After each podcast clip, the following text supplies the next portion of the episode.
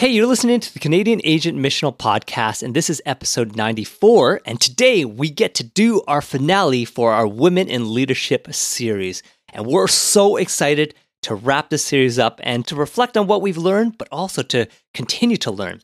Let's do this.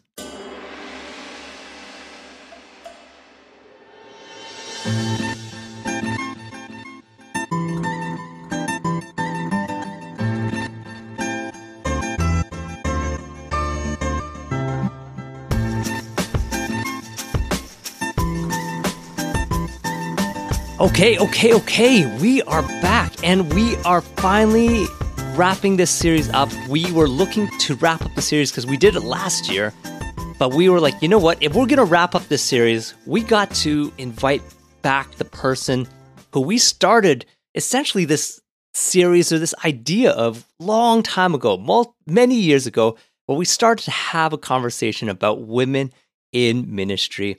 And of course, the guest back then, and one of our favorite guests, is Lisa. Lisa, how are you doing? Good. Episode 94. Wow. I know. Congratulations, guys. Thank Congratulations. you. Congratulations. Thank you. Man, it's you know, it counts like dog years. You know, every episode right? is just like it's like a few years Uh-oh. of your life. so in reality, we're like gonna we're gonna die soon. Yeah, no, no, no, no, no, We're gonna live forever. 151. live forever. That's right. As always, Shu and Xenia are here. How you guys doing? Mm-hmm. Yo yo. Pretty good. Yes, good. That's awesome this is going to be a good time. This is going to be a good time, especially as we've had some time to reflect on our series that we did last year. And we're having a chance to do a wrap up for today, as well as learn a little bit more uh, because Lisa has been on her own journey as well. Mm-hmm. Now, a couple mm-hmm. quick things before we start. I think we called this in one of our earlier episodes that by the next time that Lisa is on our podcast, she would be Reverend Dr. Lisa Pack. And to, be true Ooh. of prophecy, that is true. She has got her doctorate of ministry. So we have to introduce her as Reverend Dr. Lisa Pack. It's exciting. It's Why, exciting. Thank you. I feel like my IQ has gone up just a little bit more. I'm just kidding. oh, it could. Yeah. You know, you never know. Right? We're always learning. Hopefully, we're true. always going ahead. This you know, in that true. direction. This is That's true. good. Mm-hmm. That's good. Yes, we did that series, and there's a lot to reflect on. But Lisa, we want to hear a little bit how about how you're doing. You know, what has been your journey over the last few years? And kind of as we talked a little bit er, about earlier, you were one of the first people we started to talk about on this podcast about women in ministry. And you've been such a great conversation partner over the years, whether on the podcast or outside the podcast. And we just want to hear about your experiences and your journey and what that's been like over the last few years. In fact, you know, is there anything you would tell Lisa from three or four years ago about what you're learning about women in leadership and women in ministry? Hmm. I think when I started the doctorate journey three years ago, as I mentioned before, I think we started recording that it's your whole life. I had had all these experiences prior to the doctorate journey but maybe not necessarily the tools to process them thoroughly with. I mean, it's in you. The experiences are in you. They shape you, they form you, and they're always floating about. But I didn't have the tools, so to speak, or the time. Honestly, the time, because ministry, the pace of ministry, perhaps especially in the modern world, can be relentless if you're not very intentional. And from my Asian Korean background, ministry does tend to have a faster pace without a break, even. And it's almost considered as something honorable, like a badge of honor, never to get rest, right? Which is a different podcast altogether. Yeah. Oh, right? Man. Yeah. So I think there was a pause in my life, and you just got to a point in your age. I think I was just under 40 when I started it, maybe 38 ish and you just got to a point where maybe it's time to take a pause and reflect and see how this leadership has culminated in your life at least uh, up until this point. And i didn't realize when i started that it, the whole being a woman in ministry was such a serious angle. I had done my best to not make it an issue. Like i'm just like everybody else. And then you realize that it is an issue. It's it, it's it, I think it's a strength, but in in when you navigate certain circles, it can be a barrier.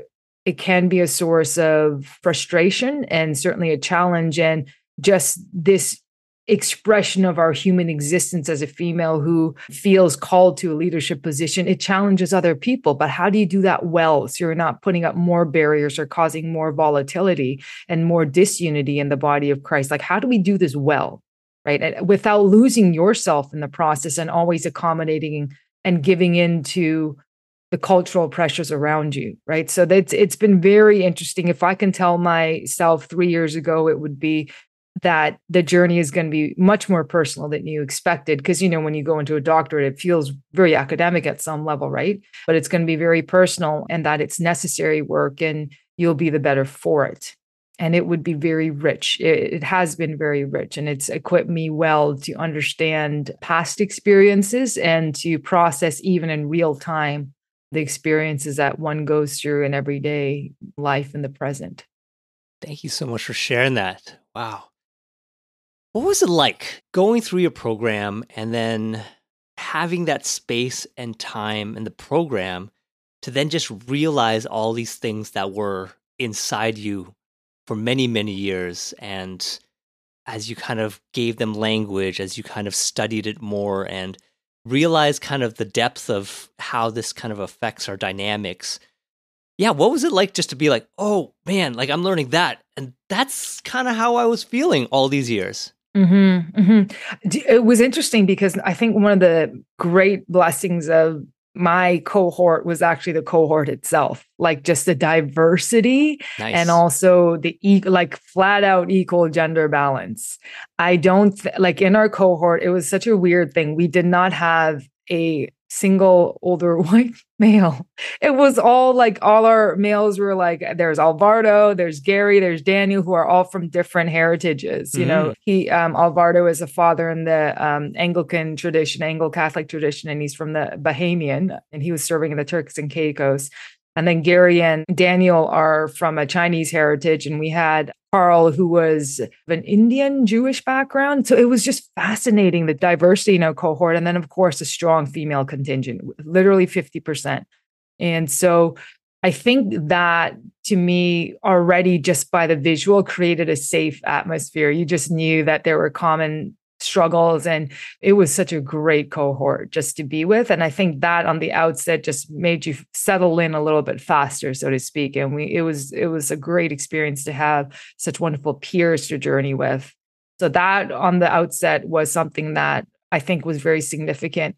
And interestingly, what was going on in my life outside the classroom also had a huge impact because I had just shifted from work from a Canadian nonprofit to working with unreached, unengaged people groups down in Southern California. And I will name the name Mike Constance because he's been such an important influence in my life. And so just to have certain leaders who are of a certain demographic, but real allies and the right, Southern yeah. California environment is at least the one that I was in is Southern Baptist, but and I had second guessed a lot. I mean, is this where the Lord is leading me? Because it felt maybe I shouldn't just, you know, grab the bull by the horns this time because I'm recovering from so much, right?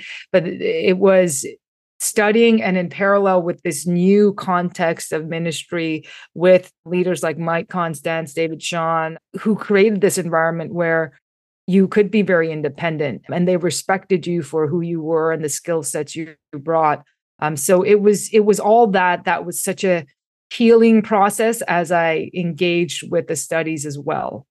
And the studies of leadership theory systems you know what kind of tools that are out there reflective processes a learning organization leadership development tools that helped you ref- like the mbti and certain skill strength finders they were never focused on oh female leadership. They never were but it's just everything about the way that this journey was structured helped me understand my role because again as a female you can't separate that out. How do you parse that out right? So i think that's where it was affirming in the sense that leadership is without gender And God does give leadership characteristics to both his sons and daughters. And now, how do we live it out? That's the practical application. How do you live it out in a world where sometimes theology and doctrine of certain branches will say otherwise?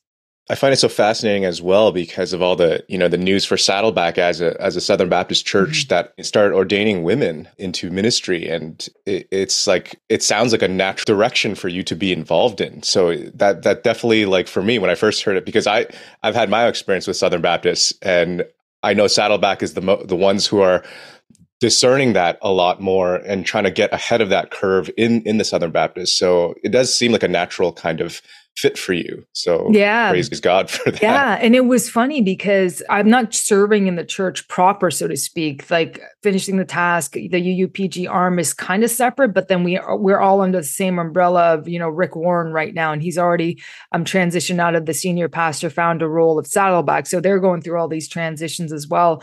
But to know that they made that stand and it's causing even now a little bit of a kerfuffle like it's got some rippling effects and discussions and ramifications and consequences and it's causing discussion amongst other people as well. I think it's huge that they would move forward despite um, the ripple effects they probably knew it would have within their community and even in their church body. So I don't think these decisions can be made lightly, right? It's not just for one cause that we stand. There's a lot of other conversations that need to happen, and it's often the um, issue of women in leadership are, are it's like peripherally tied to other issues as well.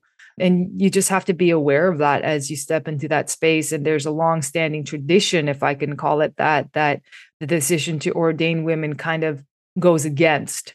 And so it's I think we have the luxury of not being in that environment and the north in canada to look down look literally not, not not like look down upon them but just like from the north we're looking down to the south right? In that sense to say oh well you know they should have done this a long time ago but it really is different when you're in the culture and you're with ministry partners and it's a serious conversation with people who have serious reservations and they have their biblical beliefs. And again we don't want to alienate anyone. We're not here to cause more division but maybe open conversation. But even that can be hard that first step because it was a decided issue for so many centuries and millennia. So yeah for sure Sure. Xenia, what are you thinking about as you're listening to Lisa? Well, I just want to know about some of her research that she's doing right now with the Lilly grant that uh, she and her team have gotten.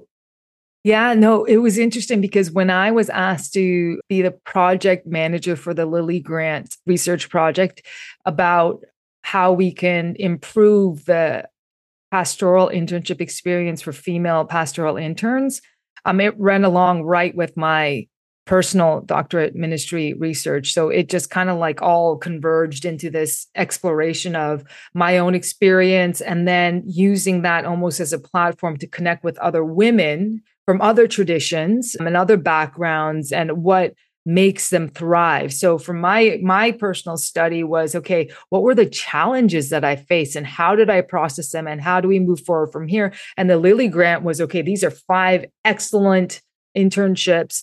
How do we replicate this for other women right? And so in that sense it was a great counterbalance to the way that i approached the subject in my study. And the women they they thrived. I, I just found this so fascinating and affirming. The women thrived in environments where their supervisor was just open gave them access to all the resources one supervisor told an intern, you need to bring your full self to the internship and claim your voice, right?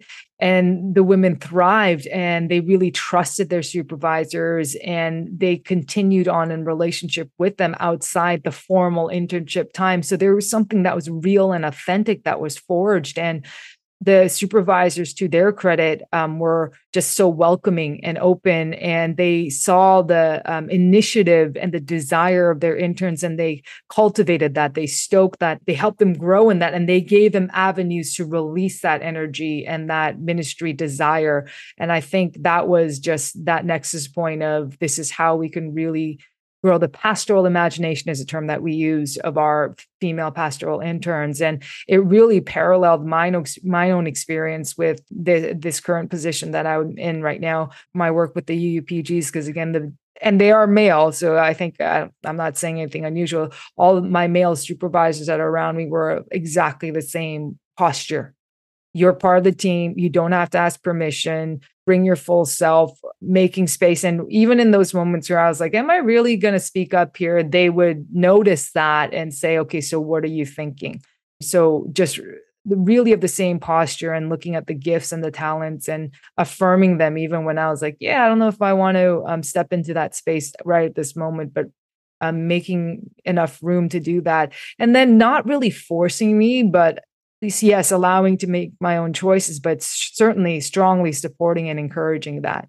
Because I think they know that when a female walks into a certain room and everybody is male, or there's only like one other female who's typing notes, like you, it's a weird dynamic that you always have to recalibrate in your brain and you have to gird yourself in a different way because you notice you are noticeably the minority for me not only in um, gender but also in heritage and ethnicity right and so I think my that the Lilly Grant research was gold in so many ways, right? Just how not let's not just talk about the negative things that women face. What are the good things? What are the positive things that really contribute to a female leader's growth? So that was a different way to approach. And I think in many ways that is a more constructive way of course you need to examine the challenges as well but at the end of the day like these are the challenges but now what are the good things? How do we make this fruit grow better right?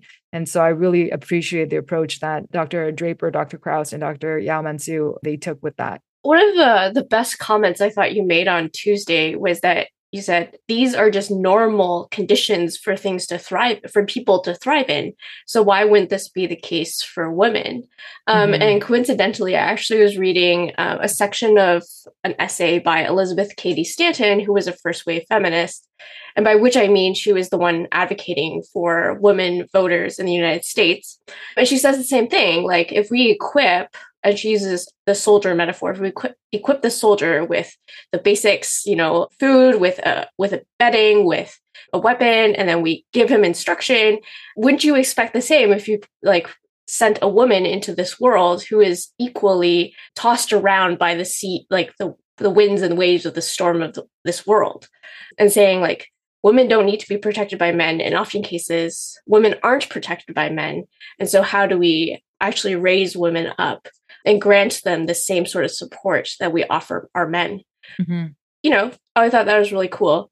Mm-hmm. And we should probably drop Tyndale's name here because I think we've been saying like where your project is located, but it's a really big deal that you guys got this Lilly grant. And I'm, yeah. I'm actually quite thrilled. Yeah. Yeah. Um, Tyndale, I, I have found to be a very open environment, very supportive, not just open, actually, very supportive for their female students coming in. And I, I really like that analogy of the soldier because if you don't equip the soldier and you're like, oh, see, they can't hold their own against the enemy, well, it's because like, and then you perpetuate this cycle. Oh, see, they're not good enough, but you've never equipped them. And then it also feeds into the self esteem of the individual woman who is like, well, maybe I am not good enough because clearly I can't hold my own. So it's like this weird self perpetuating cycle that keeps women in a certain place. And you and I wrote a paper, you know, the proper place for a woman, right? Which was provocatively titled because everyone's got their idea of what a proper place for a woman is. And traditionally speaking, I think in the church, there has been carved out roles and the church i think we witnessed this in covid too is not an early adopter. Like we're ju- we're just not and sometimes that's not a bad thing. There is caution. We just don't want to adopt everything that the world says is great and good. But i think what's lacking is the honest conversation about some of these issues and why they're coming to fruition and an honest assessment of are the different views on certain passages and how we approach women and um, the different personalities of women. It's just like not every man has the same personality. It's the same thing for women, right? I don't know why you just kind of like have this big swath and women are, and then A, B, C, D, E, when you would never do that for a man, right? In terms of leadership and ability and whatnot. So, but yeah, I think that's a very good analogy, Xenia. That's, I, I never had thought of it that way, but yeah. Just in terms of listening to stories and observing, it makes me think and wonder what is God doing right now, specifically in the history of the church, as it pertains to men and women to lead and minister together? And I think this is part of hearing the stories from the series that we did last year and how there was an acknowledgement that there were certain challenges in the past and the uniquenesses of journeys and the challenges that some women faced just because they were women and some of the roundabout processes that they that they had to go on but in the midst of kind of sharing all these challenges and some subtle and not so subtle ways that there was this hopefulness and then i feel like almost every one of our guests were looking forward and getting a sense that there's something stirring up in this moment of history. And so, do you feel similar that there's something kind of different now that there's more openness and there's more willingness to dive deeper in and to wrestle with this and to be supportive and to be led by one another in in different ways because it seems like from you know a lot of our conversations from the past with our other guests as well is that there wasn't as much openness in the past, but there is something happening now. Do you feel the same way? I do. I do, especially perhaps in the Western world. I know there are still pockets um, where this discussion is starting to begin, but by and large, I think that when you talk about women's rights, right, that we couldn't even vote probably within the last century, right? It's it's just astounding how how many advancements or progress has been made. And I think that does influence, like the culture, the greater culture that the church is in is influenced. Like it'd be naive to think that we didn't, the influence didn't go both ways. And so, as education, voting rights, women's rights to, you know, go to school, get a job, you know, get divorced or, you know, whatever it might be, to be financially independent, you know, um, to not have to take their husband's name. All these things I think that were what we will call advancements in the secular world kind of opened the door for the church to rethink some of their position on women as well. I don't think that it's the same all over the world, though. I think that would be naive as well, whether they're a Christian country or not, right? Whether they are a secular country, a democratic country or not, I think we can see that there is a lot, there are a lot of cultures out there or worldviews that still consider women second class. I mean, it's it's pretty obvious when you're marrying away like 11 year old 12 year old girl without her choice and just because that's her job and that's her existence to bear children for other folk right whom and she doesn't even get a choice in it so i think it is there is a privilege and I'm going to use that word lightly because it's in comparison to other places in the world. Um, there is a privilege that women who are educated, born, or you know, educated in the West or have the opportunity in the West that we have, but nowhere in the world. And you can read this statistics and this kind of research and data from Dr. Gina Zurlo. Nowhere in the world are women considered completely equal as men there's a gender pay gap there are just other rights and just assumptions that are made. Nowhere in the world are we at perfect equality yet. Do you know i struggle with this these days and i'm not sure if that's my battle though right to achieve perfect equality on this side of heaven? Is it even possible? It's a theoretical possibility. Should we stop working towards it? No i think we should always um, I just feel that with the work that I'm kind of really passionate about, which is getting the good news of Jesus to the least and the last, the people who have yet to hear, I think women are a natural strategy. It seems to be very confounding if we're not going to empower women and let them take leadership roles within the church and within whatever culture they might be couched in. I don't know that we are asking blatantly for titles and authority so much as recogni- recognition of women's gifts and God's spiritual gifts and talents that God gives to his daughters within the church body, right? So it, it's a very complex issue for me. And I think we need to navigate it well, depending on the the greater culture that we're talking in right? So i think canada is very open. I think many canadian churches are very open to women leadership. I think again there are enough out there that are still working towards an honest conversation which is fine.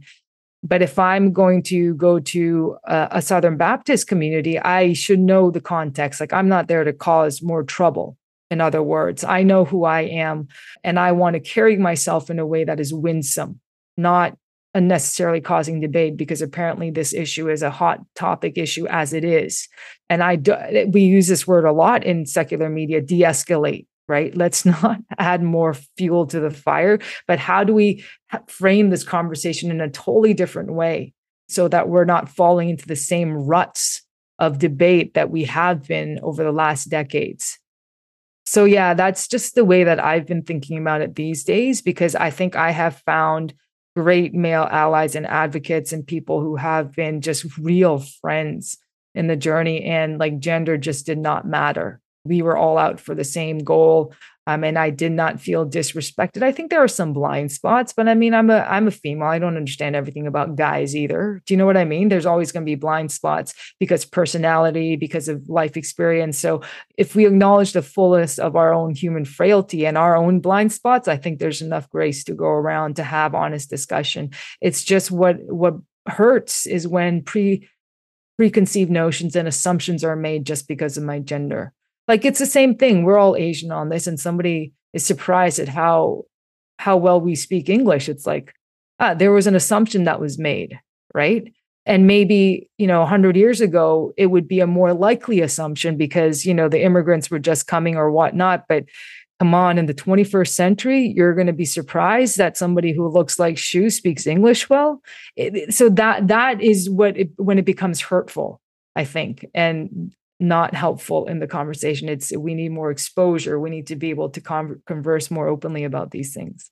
I think it's so key that what you just said there that a lot of a lot of these issues yes of course there's a huge you know theological debate and all these things but a lot of it is making those direct theological assumptions and then then you start just creating that wall but then not even engage relationally and understanding gifting in, in what's happening in in you know whatever gender. Mm-hmm. but the thing is that there's a, this automatic thing that pops up whether it's because of our you know cultural upbringing or whatnot. But will we i think the thing that keeps going on in my mind is just have we taken that time for relationship to to to know what the other person's all about? And does does the gospel of jesus christ kind of speak into that as well? Or is it just no the gospel is just about your personal sin you know and you know God dealing with that, and that's it. But does that does Jesus' kingdom also flip around some of you know, and has to make us question certain things, uh, whether it is societal and whether you know in this conversation, particularly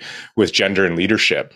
And I think what you said is so bang on. It's these assumptions that we make, but don't kind of build more relationally into actually what's going on. So I that, that's something I, I definitely resonate with there. Mm-hmm. Mm-hmm. Mm-hmm. Lisa, you talk a little bit about your work with the majority world, and you have a very interesting stat about women Christians in the majority world. Do you know how many, how much of the Christian population in the majority world are actually female? Okay, so I need to refer to a good friend of mine, Sheila Chan, who is a research assistant at the um, Center for the Study of Global Christianity at Gordon Conwell, and she works with doctors Todd Johnson and Gina Zurlo. So this was a presentation she gave just last week, and it's um, pretty fresh in my mind. And I've yet to meet a missiologist who will not say that the center of Christianity is uh, moving to the global south and to the east. Like everybody agrees. There's nobody who will not say that. At least I haven't met a person like that. And if that's the case, when you look at the global south and the percentages of church attendance, the average is like 52% women. In many circles, it goes a lot higher than that, right? In many, many nations where the women are the driving force of the church, of church life in the global south. And then this was also provocative and we had to think about how we were going to approach this but we it was kind of tongue in cheek and it was like well then you know if, if that's the case then could it be said that Christianity in the global south is a women's movement? And then that, of course, sparks different ideas of what a women's movement is, because there are some that even I would disagree with. I would not go that far, but then it's a provocative term. So when you throw something like that out there, it sparks debate like automatically, right? What does that mean, a women's movement? We're not saying that men are not involved. My goodness, there are excellent godly men that I would go to war for, you know, just like men that I would follow immediately because they have such godly characters of leadership. But does that automatically disclude women? So basically, Xenia, that stat was somewhere around the 52% mark. And it, it, depends on each nation as well that you're looking at. But Sheila did such a great presentation. And if anyone is interested, um, you just need to go to the website for the Center of the Study for Global Christianity, get her information from off of that, and just email her. And she's happy to she would be happy. I am volunteering her. she would be happy to address any of those things. Like she's great. This is part of her passion too, right? Hey, I just want to loop back around a little bit and talk a little bit about your thesis yes. when you did your doctorate of ministry as well. Kind of to shift a little bit of the focus. And I want to hear it's been about a year since I think you had made that presentation, which by the way was a fantastic presentation. I remember mm-hmm. just sitting there and uh, my wife and I were actually sorting things out in the basement, and we are just listening to your thesis presentation live. And we couldn't do any of our housework because we were just sitting there and we're just listening. We're like, whoa, that's a lot to kind of digest and think about. And you shared a lot of stories from your interviews and from your studies and from your research. And it was fascinating. And so I want to ask a little bit about you know, looking back on doing your thesis, could you share a little bit with us about, you know, what was that like? How, how have you continued to reflect on it? And you mentioned it both earlier in this podcast, but also during your thesis presentation, how deeply personal it was. And so, mm-hmm. yeah, could you share a little bit about going yeah. through that process? For sure. Do you know what? Um, it's actually only been six months because it was May of this year, um, which blows me right. Pandemic it time. Blow, I know it's like it either speeds things up or shortens things down. But I think there's a part of me that feels like it's that long because again, you've lived with it your entire life. So yeah, no, it was deeply personal because again, this is a community that I grew up in. And I felt those restrictions or limitations, but I never processed them. So, one of the things that I shared was that I felt called to ministry, but I never never crossed my mind though as ordained ministry. So academic is the way that I'm going to go, right?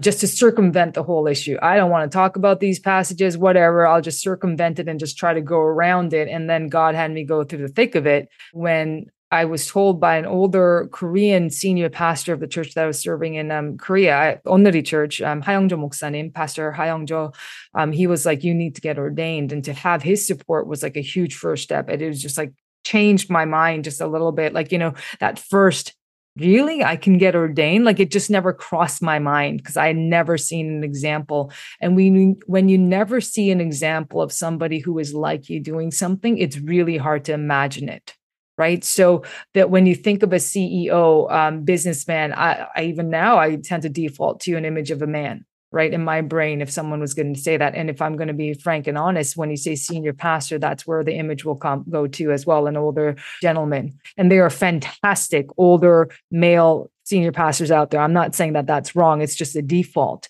But when you never see it for a female it's hard for you to even imagine that that's even an opportunity or a pathway that you can create for yourself or that god is even calling you into. And so this was deeply personal because I'm now looking back in my Korean culture about, and so much of it I love. Like, where did the prayer go, people? Right? Like the first generation, that that, that nice. heritage of prayer, right? Of waking up in the early morning in that hour where you just like sacrificing your sleep and everything, and you're starting your day. Like that kind of prayer, that that is the type of prayer that starts movements, right? We haven't really picked up on that in the second gen. We we wake up later, we try to fit in prayer in our schedules. So again, there's a lot of my Korean Christian culture that I love, love, love. The respect for elders, 100%. I think that that's something we can always, you know, grow in. But what was hard was when you saw all the women who were so capable in the secular world, all they did was go to the kitchen and decide whether we were going to have rice cakes or eggs or something for Easter. And it was just like it was such a weird disconnect for me. And God bless my mom. She uh, sometimes went to the kitchen, but she also didn't. Like she did, if she didn't want to do it, and there was no reason for her to go and help somebody, then she wouldn't go because there were other things that she needed to do and take care of. And so she never set the example of being forced to go work in the kitchen. And I like you try and you try and you can only do so much before you just realize that maybe the kitchen is not your place which is anathema right?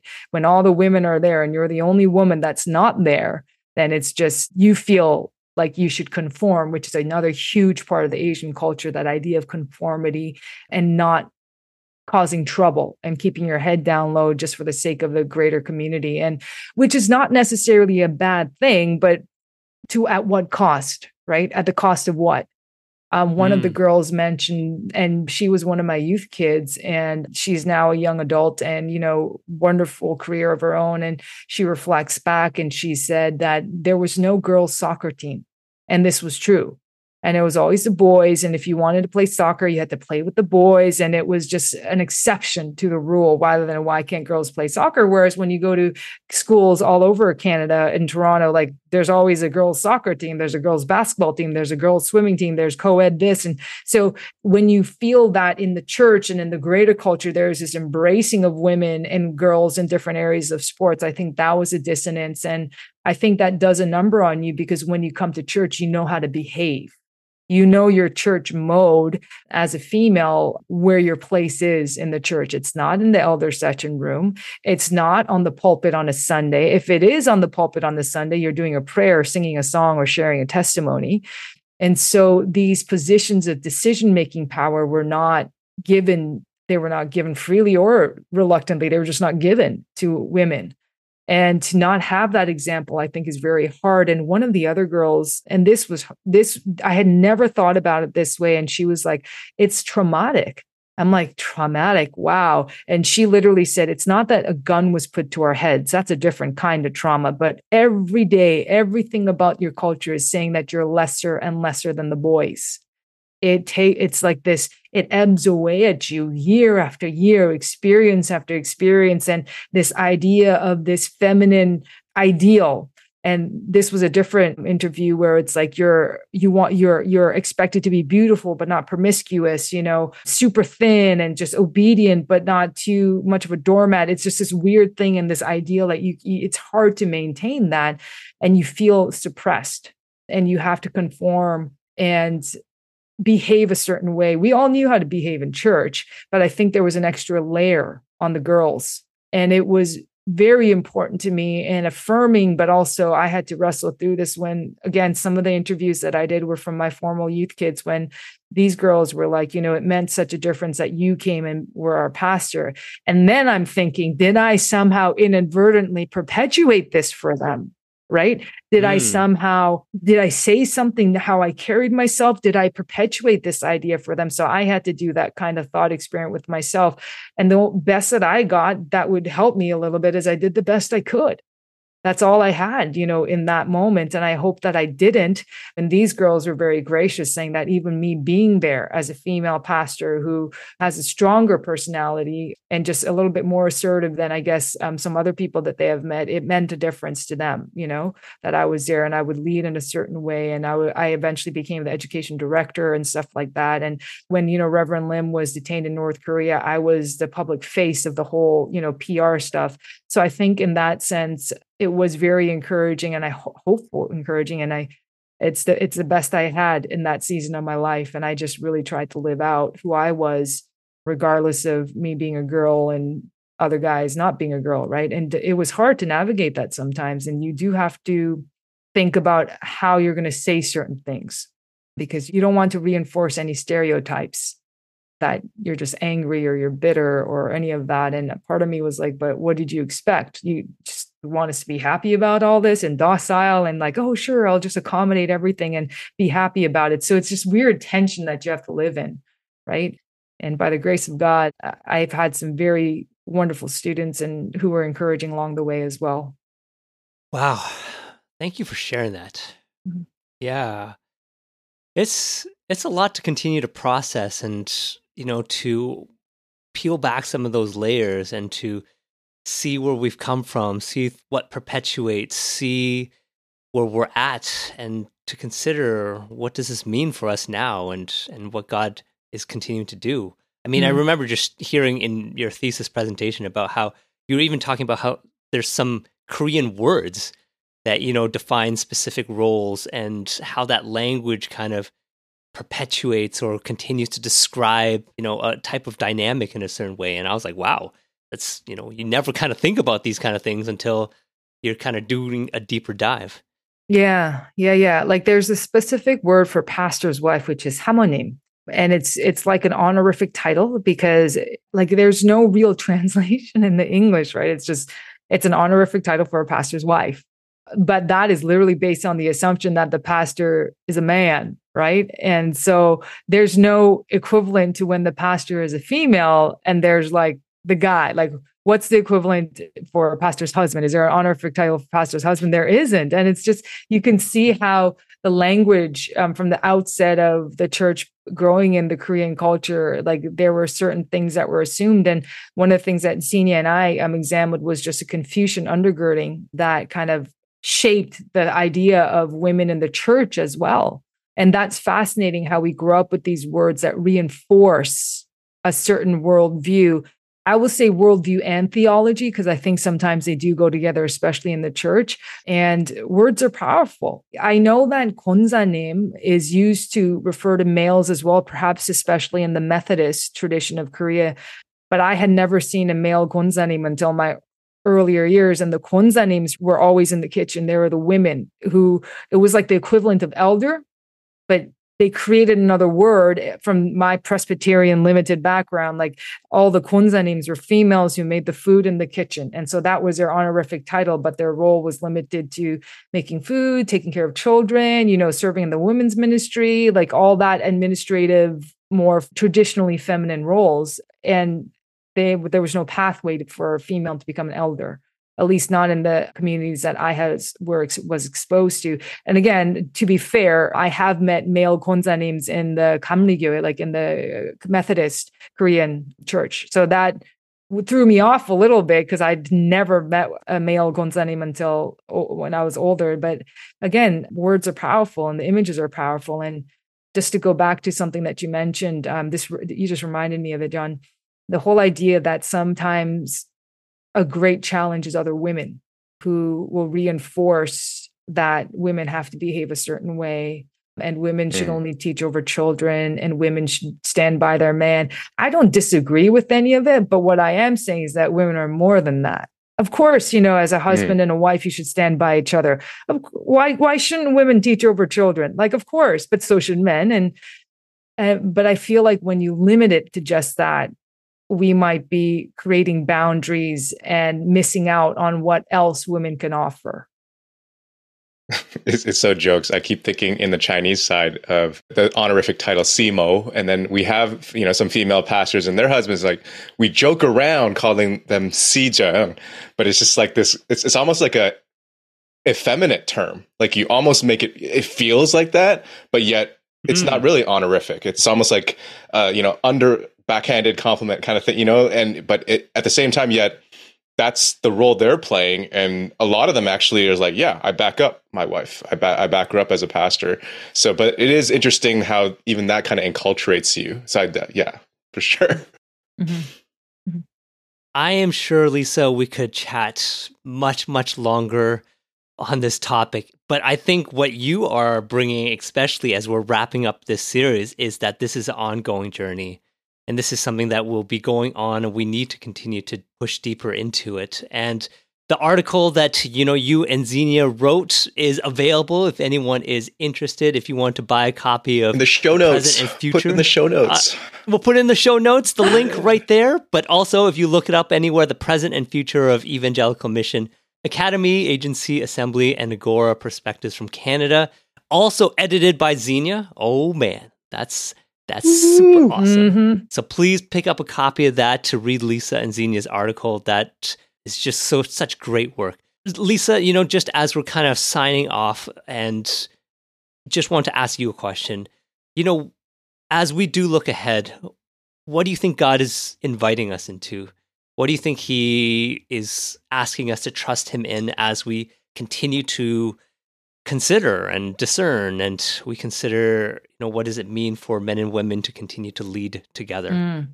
i know that he is not inviting us into another debate of endless debate on what our positions are. I think he's inviting us into community. I think sometimes the framing of the terms that are so prevalent, complementarian, and egalitarian, there's a part of me that thinks that we've been framing that the wrong way too. There's got to be more than just the two, right?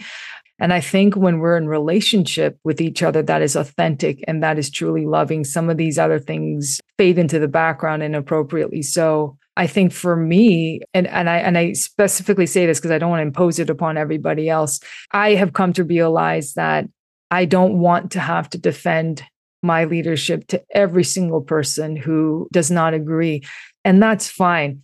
We're going to like I believe I'm going to go to heaven and we'll sort it out there if need be. My my passion is listen, there are people out there who are dying um, without even having access to Jesus. So that's my goal. And if you want to work with me on that, hey, let's figure that out that's not the hill I'm going to die on, like defending myself. And I was just saying this the other day, Xenia was there. I just do not have enough life left in me to engage consistently in that kind of talk. And if I can win you over with my posture, I hope I do. I hope that I'm not volatile. I hope I'm not bitter. I hope that I am winsome. And that's where I think real conversations about leadership and what it looks like can take place. And leadership is not always structured the way that I think the world and the church sometimes has currently structured it.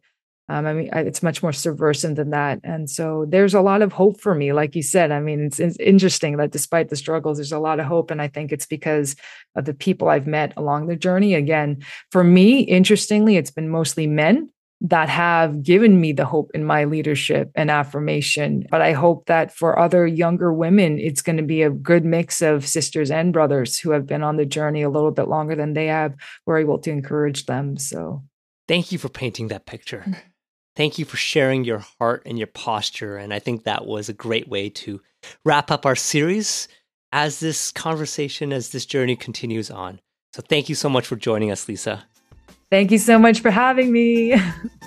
and thank you to all of you, our listeners, for joining us on this conversation. It's been quite the journey of listening and unpacking and continuing to be hopeful of what does it mean like for men and women to lead together in community. And we hope that this Women in Leadership series has been a blessing to you and hopefully has stirred up good questions and good postures for how to continue this conversation in your own context. We'd love to hear what you think and how you're continuing to wrestle you can always reach us by Facebook, Twitter, Instagram, or by email contact.campodcast at gmail.com. That's contact.campodcast at gmail.com. We'd love to hear from you. Share with us your experiences and what you've been going through in this journey. If you haven't done so already, please remember to rate and review and subscribe to our podcast and share it with others. This helps us to get this conversation out there and continue to invite more people to be part of it. Once again, you've been listening to the Canadian Asian Missional Podcast, and we hope you'll join us on this journey. See you next time. Peace.